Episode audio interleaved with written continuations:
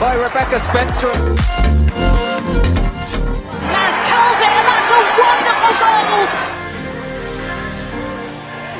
And Ria Percival from almost the halfway line.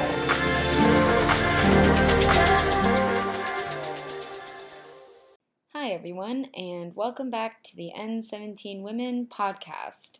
This is still Abby speaking, and I'm here to share some more interviews with you from experts on Racing Louisville, AC Milan, and OL Reign.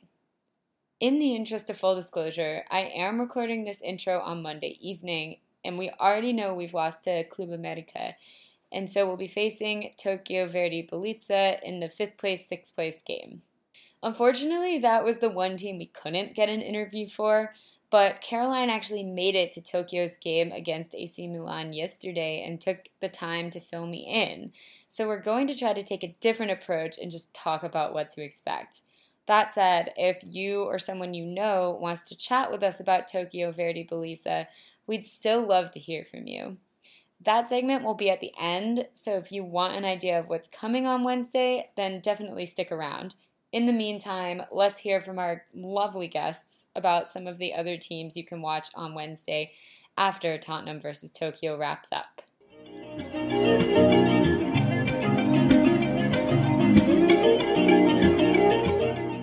I have Robin Pryor here with me to tell us a little bit about Racing Louisville. Robin is the president of the Lavender Legion, which is an official supporters group, and the host of Hot Brown Soccer Town, a podcast about some of the folks who make soccer happen in Louisville. Very close. Very close. Pronunciation's very, very close. It's not the worst I've heard. I'll say that. No, what am I? No. What am I missing? What? what Instead of Ville, it's Bull. Vull. Okay, Louisville. That- That's much better. I feel like I can either like cut off the beginning Yeah. or cut off the end, but not both. I need to work on that. We'll yeah, get, get, some We'll practice in. Yeah. It's gonna like you're gonna listen to the podcast back and slowly over time you're gonna like see that second syllable disappearing. It'll be great. It's fine. yeah. So uh, I'd like to learn a little bit about you. How did you come to support Racing Louisville?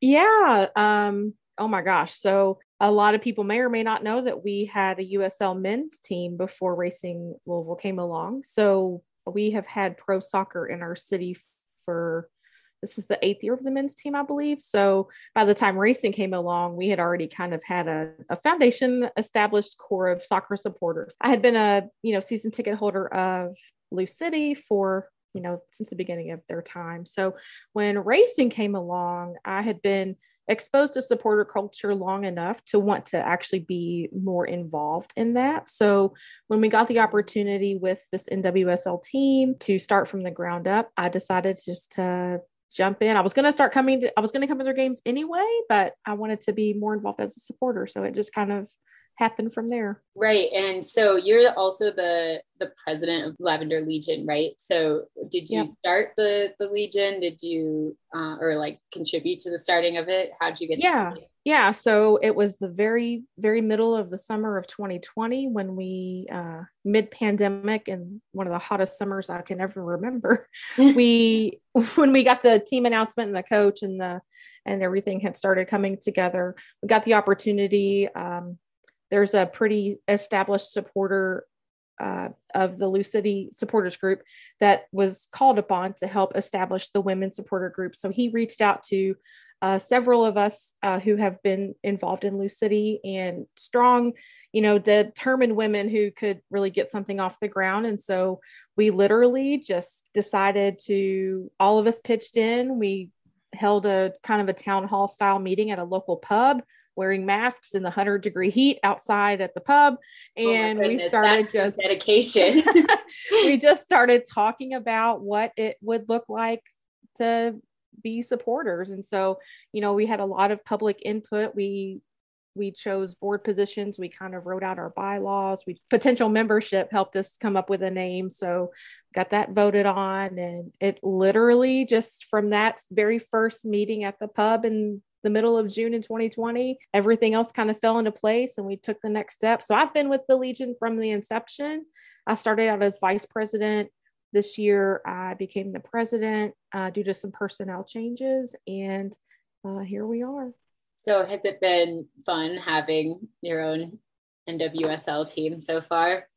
NWSL is vastly different from the USL. So there has been a Yeah. bit of, for lack of a better term, a bit of deconditioning for a lot of people because, and growing up in general, I didn't have much personal exposure to women's sports in general, which now I realize that I didn't even understand that was a problem until I became an adult and started thinking about it, you know. So just having, just getting yourself acclimated to regularly attending women's games is is already a, a culture shift and a mind shift enough let alone the leagues are structured differently they're managed differently they have different rules for players they have different rules for they had different covid rules. I mean everything is so different. So i would say that it is really fun because we have a regional collection of supporters. It's not such a local uh, granular group so we get to meet a lot of people from outside of other areas,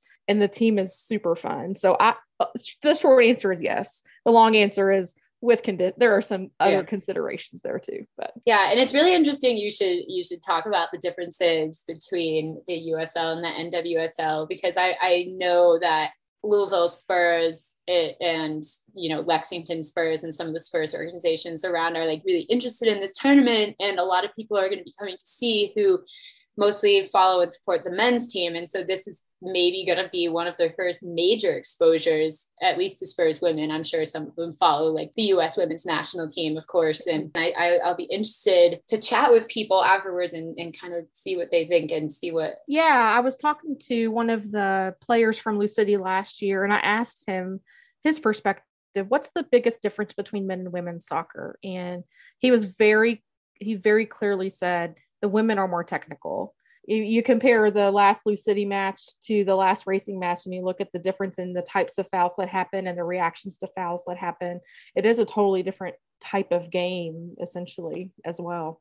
Yeah, so about that, like I'm curious if you could just tell our listeners a little bit more about the NWSL and what that league is like and where Racing Louisville fits in the table because this is mid-season for you, right? And like, uh, do you have playoff aspirations this year and what's going on?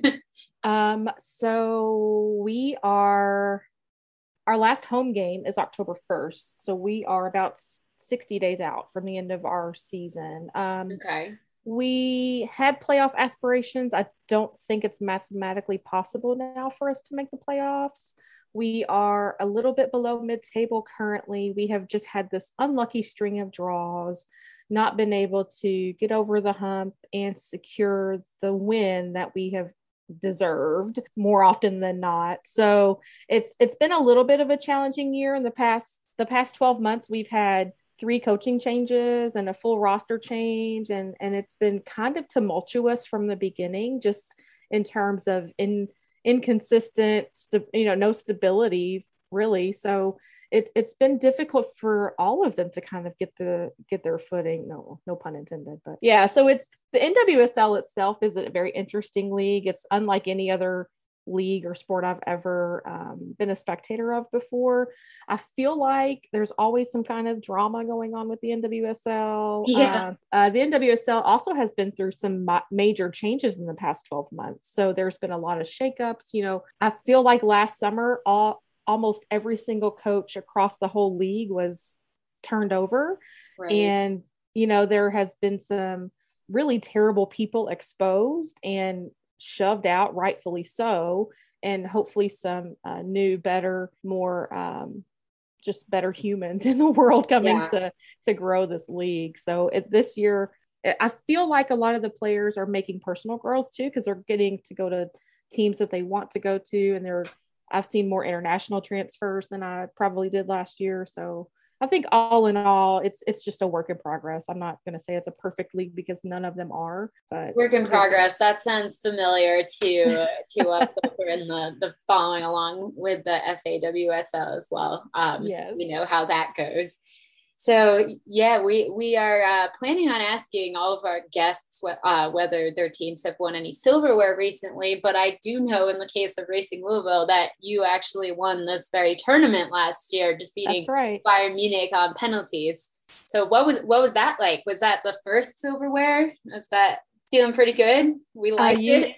I still get chills thinking about that day. It's truly a day that I don't think anybody who was there will ever forget. And just a the feeling, you know, I think we were about the performance wise, we were at about the same place uh, as we are now. So I'm not going to say confidence was low, but I think when you reach a point in the season and you know that playoffs are not attainable, or you, know, you just keep playing and you keep pushing. Um, but I, as a human, I can't help but think that there's just some little shred of doubt or defeat, right? That you that you go out there with. I, I just think as a human, it's natural. So, uh, for us to not only play and beat an international team, but our that was our goal. That was Katie Lund's professional debut, and she scored the winning goal and saved the others that that won us that trophy. So it's all very serendipitous when you think about the whole experience, and to witness that in person, and to just see and feel the energy and the electricity on the pitch after that happened is truly something that you have to feel have had felt to understand. Um, and the accomplishment and the success and the feeling of hard work pays off all culminated in that moment. So it was very, very memorable for all of us. Yeah, wow, that truly does sound unbelievable. I hope that one day I can experience something similar. I'm sure you will. Everybody will have their day. Uh, yeah. So I wanted to ask you a little bit more about some of the players we should be looking out for in this tournament. Uh, I know we'll be uh, probably a lot of our fans will be wa- trying to watch as many of the games as they can, uh, but we also might face you. So who should we who should we be looking for? You know what? We have such a talented, talented team. Um, our squad is small, but they are mighty for sure. I think that and just watching Katie Lund's growth since last year as a goalkeeper and actually had her goalkeeper coach on my show not long ago. So I got to hear from him a little bit about what that experience has been like to for her to grow in the way that she has. I think that I think that Katie, you have you y'all got to find a way to get around her. Um, she is good. She is fast. She is agile, and she is tall and she makes herself as big as the goal. So she will definitely be one to watch out for. Um, Savannah DeMelo is another one. She's currently the NWSL July Player of the Month. The buzz around Louisville is that she should be a contender for Rookie of the Year because she has played phenomenally in her position. Um, and I think if we can get the right combination up front and Nadia gets the right setup, I think that Nadia is going to be a nightmare for your all's defense or anybody's for that matter, because I think she just knows how to, she knows how to get around them. She's done it all, seen it all, been through it all. So I, I think those, if I had to pick three, those would probably be my three. Yeah, those I think uh, all those names ring a bell for me, especially Nadia, of course. Yeah. Um, we've heard a lot from her, and uh, yeah, it's a really, really exciting team that that you've got, and I'm just looking forward to seeing all the teams. I think it's going to be so cool. Agreed. So, if I had to ask you how you describe the way the team plays, how would you how would you describe that? This is a hard question for me because I know I mentioned I don't I don't uh I don't speak the language of sports analytics, so I'm going I'm not going to use terminology that people probably would normally use. So I do also think that because of the coaching changes and our locker room changes, personnel changes, I'm not sure that that's even been solidified, to be honest. Mm-hmm. We play yeah. different, you know, formations every now and then. Um, we have different lineups pretty regularly. I don't think by any means it's a high press style because I don't think that we exhibit or exude the pace up front to play that full pressure high press to yeah, to yeah. be offensive but um at the same time there are some times when our defense is slow and lacking too so i think that since we're only in year 2 of of our you know being a team I don't think we've fully established that identity. We haven't even had a coach for a full year or yeah. a full season. So I don't I don't even think we have a, a solid identity yet. So so it sounds like this these mid-season tournaments could be really useful for for you all to try in a way of figuring that out Yeah, I think, and especially now that there are six teams instead of four, uh, we Yeah. have the opportunity to expose ourselves to two additional styles of play, forms of uh, aggression or on the pitch or, or whatever. So, you know, making use of different people in different positions and seeing how they European football and American American soccer are they're just not the same. Uh, I'm sure Tokyo has a very different style from any of them. Mexico, oh my gosh, if you ever watch Latin American or Hispanic football, it's a completely different game from any other place in the world. So I think the exposure alone and just getting the experience, whether they win, lose, or draw, getting the experience to play with just another type of culture in the game is going to be valuable for them.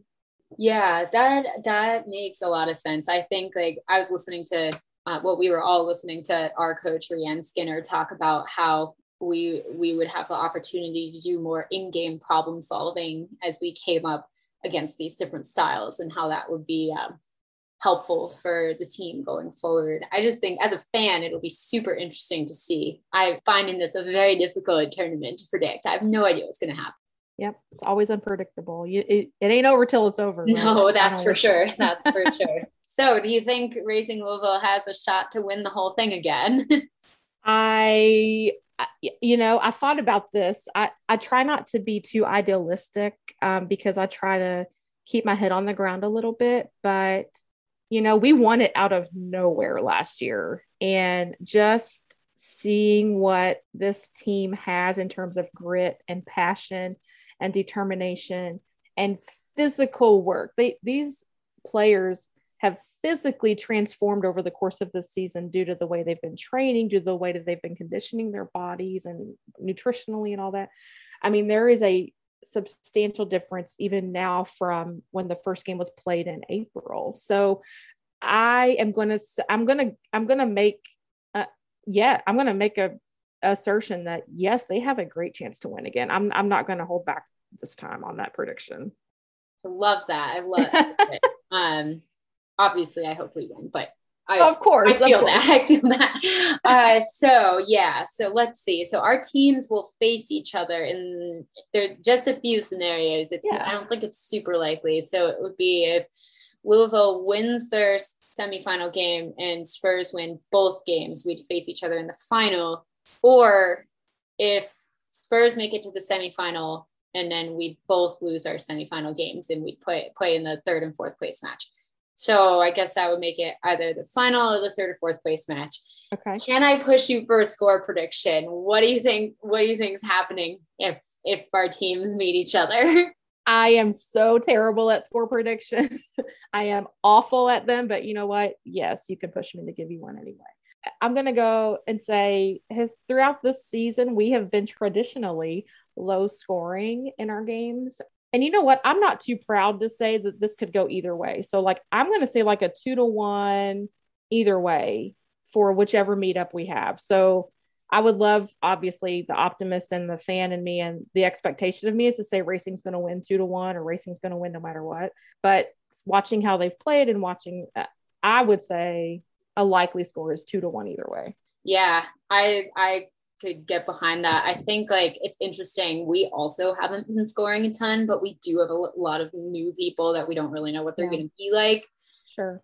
I think I'm going zero zero. Ah, you're going to penalty. I am, I am. But put I, that I- juju out there. You need to put some positive winning energy out there. well, we just have like we have some good goalkeepers. I, I back us in, in penalties. Uh, we have Becky Spencer and we have Tini Korpela from Finland, and she obviously saw Oh, a lot of action this summer in the Euros. So I, Yeah, I do I do like our chances in a penalty shootout. Yeah, I I don't disagree. It'll be fun to see. No matter what happens, it'll be fun to see. So, um, where can our listeners find you on social media if they'd like to keep up with Racing Louisville? So obviously, Racing Louisville FC has their own Twitter at Racing Louisville FC. Uh, the Lavender Legion Twitter is just at Lavender Legion. Um, my Twitter is at Hot Brown Soccer. Uh, we also have Instagrams and Facebooks, and you can find us anywhere. We we do not hide hide for the data miners. Um, whatever social media you're on, just search our name and you'll find us. My podcast has a website, hotbrownsoccertown.com, racingloufc.com. We have a great little community of content creators for the team. So, you know, Beautiful Game Network is one housing unit, if you will, of various content creators that cover different teams and leagues. So mm, there, there's a whole slew of places you can find us. Yeah, and if people want to find you in real life, is the Lavender Legion having any community events in um, in conjunction with the, the tournament that you'd like people to know about? We are. So we have set up a kind of fun little supporter meetup. There's a brewery called Mile Wide Brewing Company in Louisville that has an arcade. They have board games. They have a big projector, TV. They have couches. On Thursday, August 18th, we are planning a meetup. Thursday night is also their trivia night. So we ha- will have a lot of things for people to do. A lot of the Legion's going to be there. Any supporter who is in Louisville is absolutely welcome to join us, you know, share a beer, and then we can um, talk smack on the pitch during the game and then we can go have another beer after. So thursday august 18th about seven o'clock we'll all meet up at mile wide. Love that. That sounds awesome. Well thank you so much for joining me. This has been lovely. Oh sure. Anytime. I'm so glad to have uh, had the chance to talk to you and you know hopefully we'll get to meet up um, next week in town so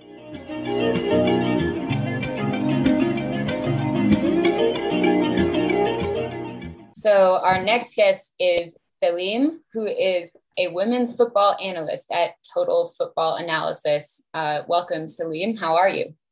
I'm doing good. Thank you. Yeah, we're uh, we're really excited to have you here. Um, I was I was hoping to that you could tell us a little bit about yourself and how you got into analyzing AC Milan women. Thank you. Well, um, as you said, I'm a women's, women's analyst for Total Football Analysis. I do write articles weekly for on numerous topics, including match analysis, scout reports on players, and so on. I also write magazine articles monthly for Total Football Analysis. I cover different leagues, including the WSL, the NWSL, and the Italian Serie A women. I have been a Milan fan since my childhood, and as soon as I started following women's football, I also started supporting uh, Milan women and analyzing their games whenever possible. So that's how I got into Milan women. That's really exciting, and we're so happy to have your expertise here. Um, I'll let Caroline kick it off with some questions about Milan. Yeah. So let us know what league AC Milan women play in and just tell us a little bit about uh, what the league is like. Yeah, Milan women play in Serie A Women, the Italian league, which became professional this year.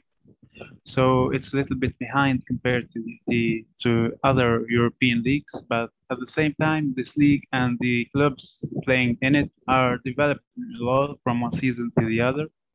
Actually, the Italian league is dominated by Juventus, who won the last five league titles, and all the other teams have been struggling to surpass them.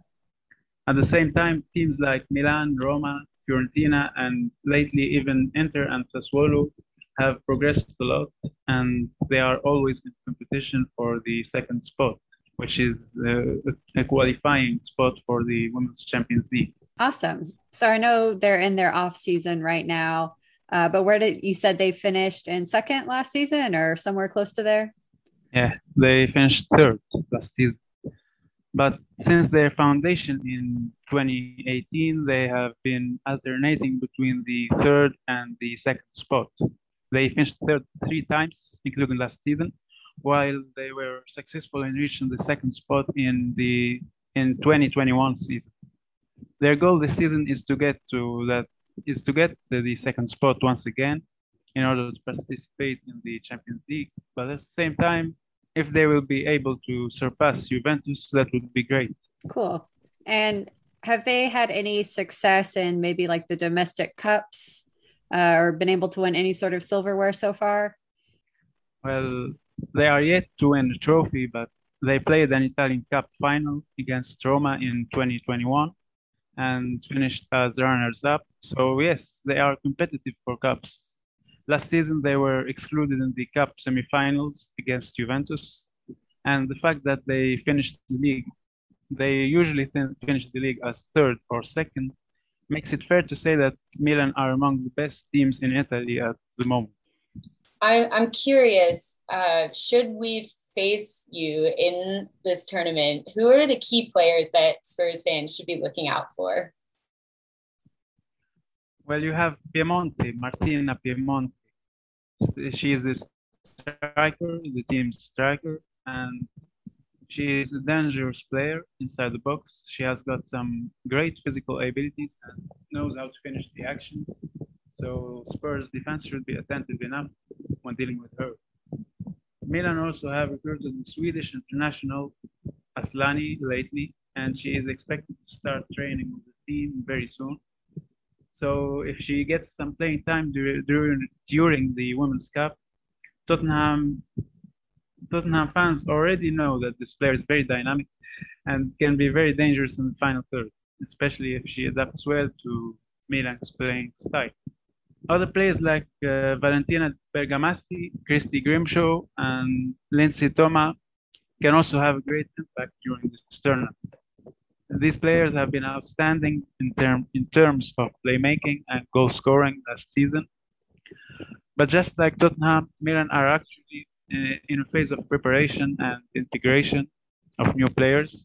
So anything can happen during this match, especially when Milan recruited some new players alongside Asllani, such as sisters Michaela and Kamila Dubcova, Silvia Rubio, Noemi Karaj, and probably some more players to come in the next few days. Yeah, I know. I was uh, interested to hear that Asllani transferred to AC Milan. That's a, a great transfer for y'all for sure. Uh, so, how would you describe the team's style of play? Well, Milan tend to play according to the 3-4-3 formation, as their head coach Maurizio Ganz usually prefers to use the back three defense. This might be the case during the Women's Cup as well. They play counter-attacking football most of the time, and that's why they have been focusing on having quick and skillful wingers on either side having player like Asllani in the team might change the team's formation to a 3-5-2 formation and using the latter as a winger or as a midfielder. All this can't be guessed at the moment and we'll have to wait until the team starts playing with their full squad. But one weakness of this team, though, is their slow and predictable build-up phase. Milan, Milan's playing style lacks some dynamism in this phase, and opponents like Tottenham can exploit this by planning to make some high pressing during certain moments of the game. Well, if we face each other, I'll be interested to see that because, as you may know, covering the WSL, we are known for our high pressing. so it should be a exactly. fun one. It should be a fun one. So, where do you expect Milan to place in the Women's Cup? that's a difficult question. Um, I think Milan they have got their chances uh, to beat Tokyo, Verdy Beleza, and that they will get excluded in the semifinals against uh, the hosts Racing Louisville.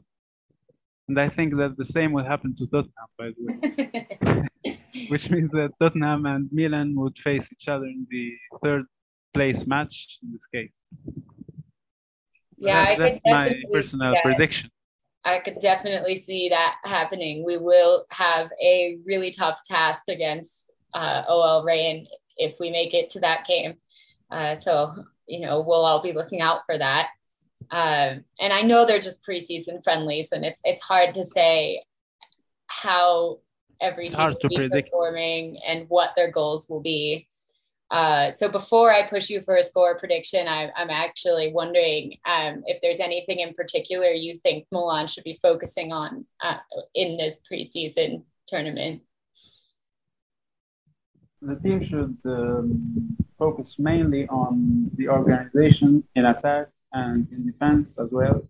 The integration of the new players should be done piece by piece, I mean, gradually in order to to be ready 100% at the start of the season. and they they should aim at uh, reaching the final. That's the mentality that they should start the tournament with. But then anything can happen. Yeah, and I think you kind of hinted earlier at how um, it, it, might come about that our teams would face each other. Uh, but just for the sake of the listeners, I'll just let them know the scenarios. So there's three scenarios where Tottenham and AC Milan could possibly face each other. The first is if we both were to lose our first game of the tournament, in which case we'd be playing that fifth and sixth place game. Or if we both win both of our games, which would include the semifinals, um, we would end up meeting in the final. And then the third scenario is that if we were both to win our first game but lose the semifinals, um, we would be playing for that uh, third and fourth place game. Yeah. So, should that happen, what do you think the score will be? I don't think many goals will be scored in this match, but I predict that Milan would win by one goal margin, despite mm-hmm. that have made a very strong defensive reinforcement by signing Amy Turner. So it won't be an easy match for either team. And Caroline, what do you think?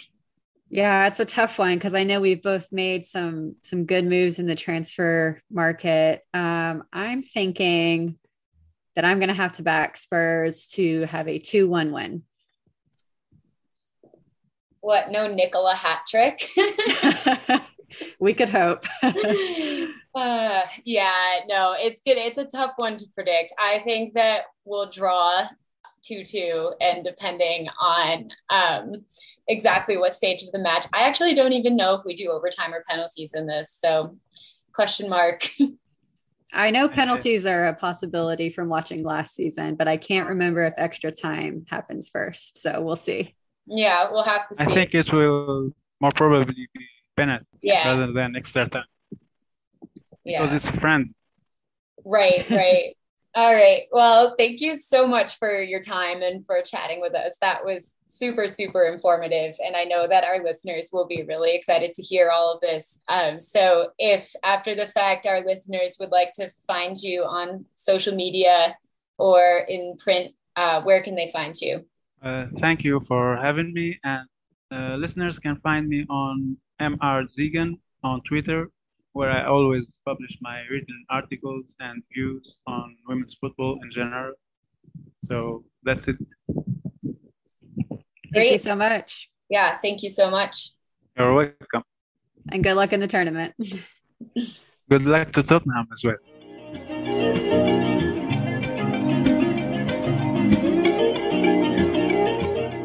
Hi, y'all. Caroline here, and I'm speaking with Jacob Cristobal today to preview the OL Reign ahead of the Women's Cup. Jacob writes for Sounder at Heart, the SB Nation site for all things Seattle soccer. So, hi, Jacob. How are you doing? I'm good, Caroline. How are you? And well, first off, I thank you for inviting me to your podcast to um, talk about OL Reign. Oh, we're thrilled you could come on and participate in our preview series. Thank you so mm-hmm. much. yeah. Yeah. Well, I try to catch OL Reign games when I can, but I'm sure you have a lot of interesting facts uh, to share with our listeners, and I'm eager to learn more about them from you. So let's kick things off with our preview questions. So, first off, just some basic info on the club. Uh, what league do they play in? They play in the National Women's Soccer League, which is the top flight soccer slash football league in the United States. The league was announced in 2012, and OL Reign uh, were one of the founding clubs of the league, with the inaugural season playing in uh, 2013. Back then, the name uh, of the club was actually called Seattle Reign FC, and that was their name from the inaugural season all the way up to 2019, where they then changed their name to just Reign FC. And then in 2020, uh, they changed their name to OL Reign as part of uh, the acquisition where in which Olympique Lyonnais and their um, the entity that owns uh, Olympique Lyonnais, both men's teams and women's teams, OL Group, acquired the majority uh, controlling shares of Reign FC to mm-hmm. then become OL Reign. Awesome. Uh, so where are they at in the uh, league table?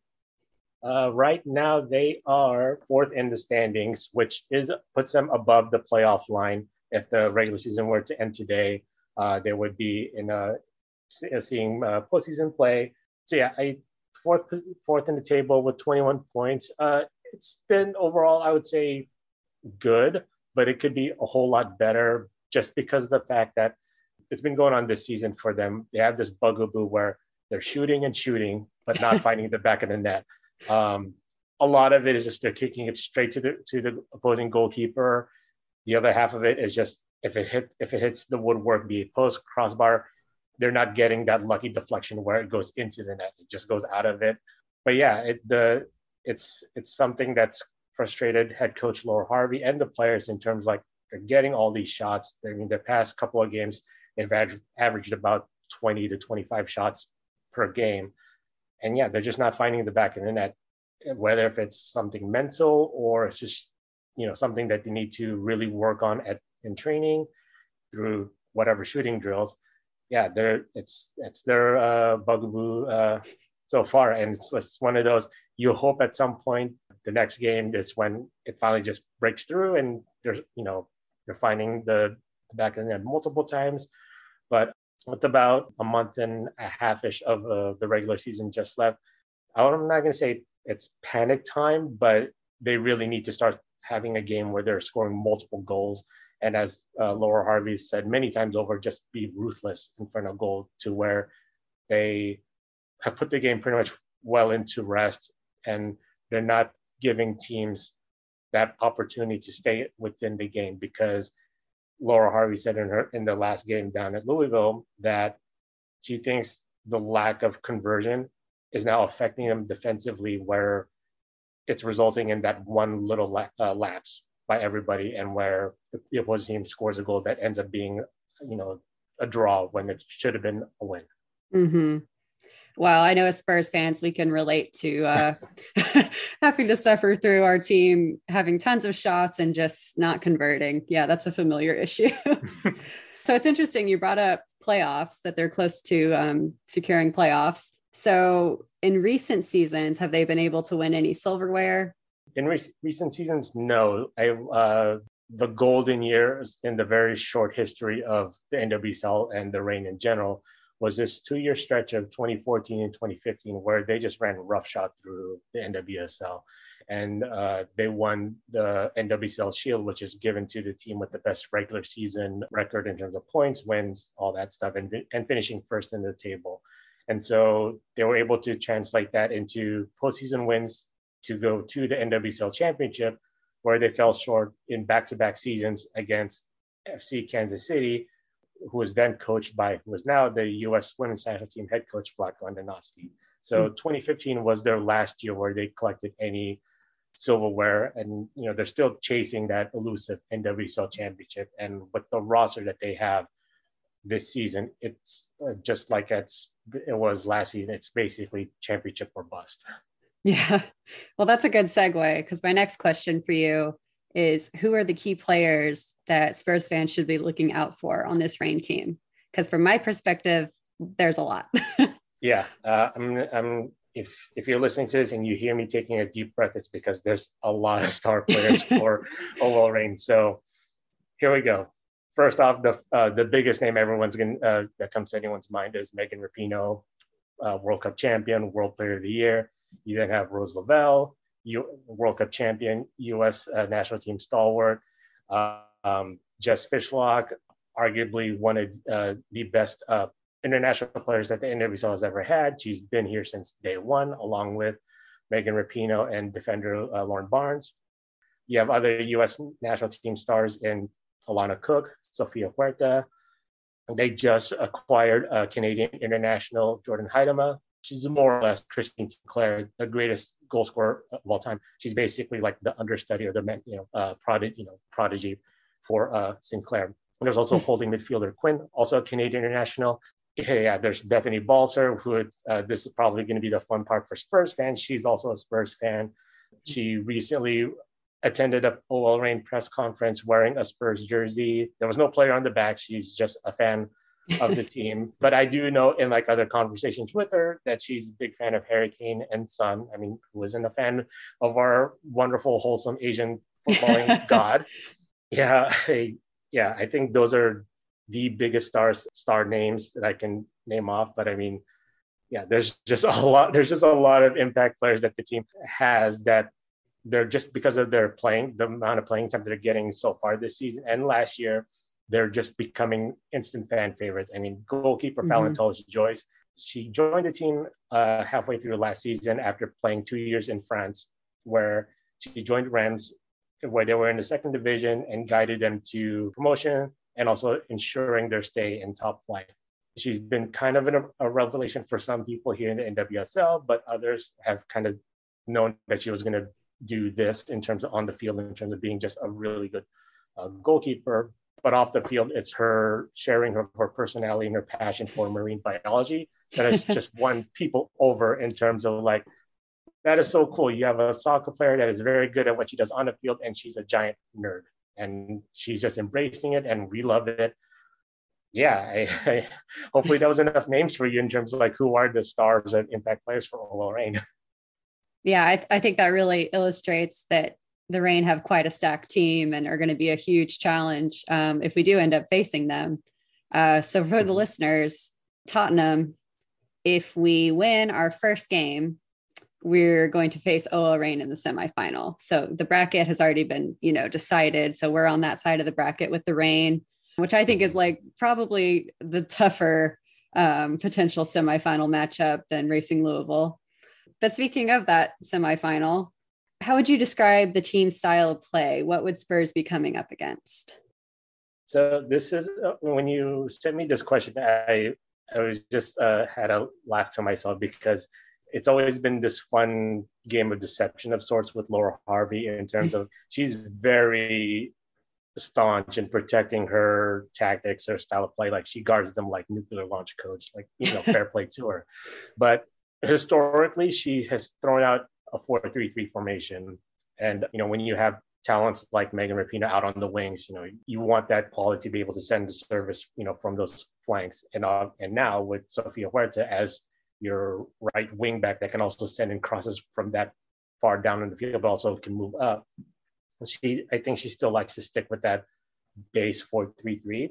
But sometimes, and we've kind of seen this too, based on how the lineups that she's had. She's also gone into uh, four two four two three one four four two, and there's this hope now that Huitema has joined the team that she might do something about a dual nines with her and Bethany Balcer Balcer has missed a couple the past couple of games due to an undisclosed illness. Mm. Um, so we have yet to really see her and Huitema on the field at the same time in terms of we finally get to see this wish list of a dual nine system where either one where both of them are just receiving crosses from Huerta or Lauren Barnes or Rapinoe. That could that's something that could be possibly in play uh, with the Women's Cup. Uh, we just don't know in terms of like again she Harvey likes to keep her tactics very close to her chest. And then uh, she even, whether she was jo- whether she was joking about it or not, I tend to think she wasn't. Was that she had admitted to kind of messing with the lineup graphics that the team posts before you know, before every match. In terms of like, here's her starting eleven. She likes to meddle with some of that, whether it be just to annoy us media and fans, or you know whether it is some sort of last minute, last second deception game to make sure that her, her opposing uh, coach does not have an idea as to what they're throwing out. But historically, it's a four-three-three formation. Look for uh, and also just like really high uh, press. Like if they lose the ball, they're going to try to uh, to win it back very quickly. Especially when you have midfield a trio of Fishlock, Lavelle, and Quinn. She likes to get one, if not two, if not all three of those midfielders involved in trying to win the ball back as quickly as possible. Okay, good to know. And I mean, I hope that we do get to see Bethany Balcer in the tournament. Hopefully, she'll be uh, healthy by then. Yeah. So I know it's kind of there's a challenge for the OL Reign in that this tournament is coming in the middle of the regular season. And you know, you've spoken about the fact that they're in that playoff chase and I'm just curious how you think the team is going to actually approach the Women's Cup. Are they going to be going all out? Is it going to be a chance to maybe try out some new tactics? What do you think? Yeah, it's it's fascinating because when the NWSL was having the Challenge Cup, which is the de facto preseason tournament, mm-hmm. you know, the the question was how do all these teams and how do the managers approach this? Some were like, okay, this is our preseason. We're going to throw out, you know, we're going to try things. We're going to rotate as many players as possible. But then other teams were like, well, there's still money. There, there was a there was prize money at the end of it. So if you mm-hmm. win it, there's still there's still stakes to go all out and win it if you can. And Harvey's approach for the Challenge Cup uh, this year was to give minutes to players that really did not see a whole lot of minutes last season because really just kind of summarizing the 2021 season for OL Reign, they started out with Farid Benstiti. He leaves midseason. Coach Sam Laity is the interim for about four games. But during that time, they announced Laura Harvey comes back and she returned like around mid August. And her task really was get the team up the standings to and then into the playoffs. And she did that. They finished uh, second in the table, you know, hosted a, a semifinal against uh, Washington Spirit, lost that, and then as we know, Spirit went on to win the NWSL championship. But during that time, she didn't really have a whole lot of downtime to sit down with every player and just kind of figure out, you know, who they are, what what do they see like their development path moving forward, how do they think, how does she think uh, their skill sets can be best used on the field. So that was that was a big point for her in the Challenge Cup, and so the players that got minutes, it's kind of more or less like who we've seen so far in terms of the usual starting 11 outside of when somebody's on international duty or you know they're injured for some for whatever reason. So going to this challenge cup i mean to the women's cup i feel like if you were to ask her like on the record she's going to say she's going to compete you know she wants a team to compete and you know go as far as they can which obviously is when the semifinal game against whoever they're going to meet up with then mm-hmm. go to the final and hopefully win it. But then even if you don't win that semifinal, you still have to play for the third place uh, game as well. So it's not like you play that one game and they can fly back. They're still going to be in Louisville for a little bit.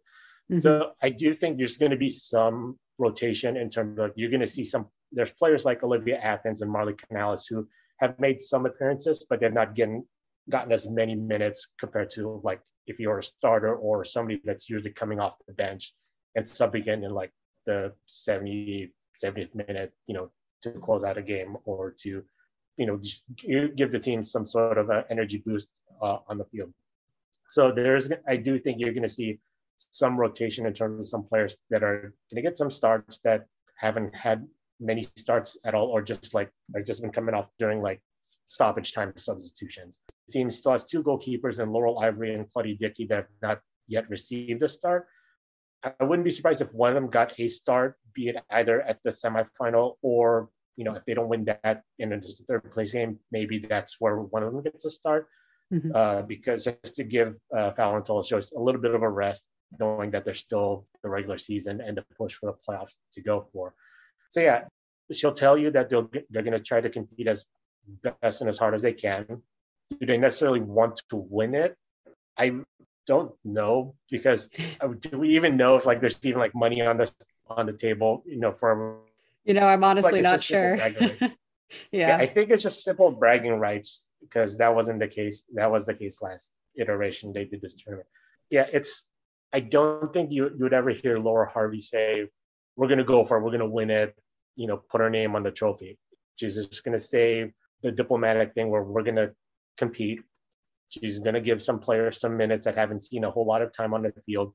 But yeah, I, I think, you know, you might still see a cameo or, you know, from some of the star players like Rapinoe, Lavelle, Tobin Heath.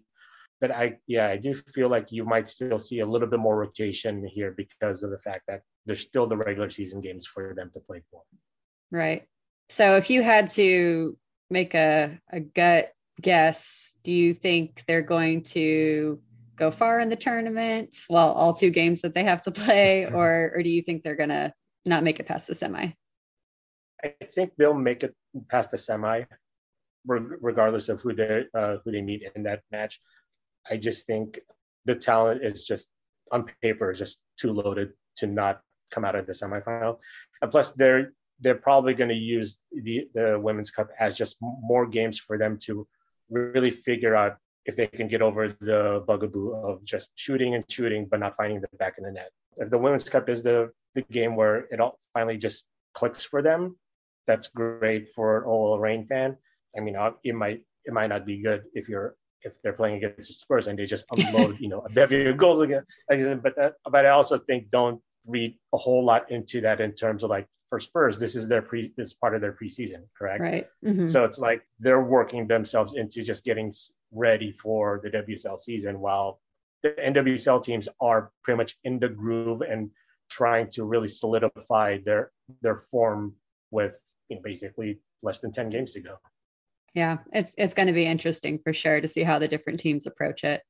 Uh, well, thank you so much for coming on. That was a great glimpse into the OL Reign. And listeners, make sure that y'all do check out Jacob's writing at Sounder at Heart if you want to learn more about the Reign. Thank you so much.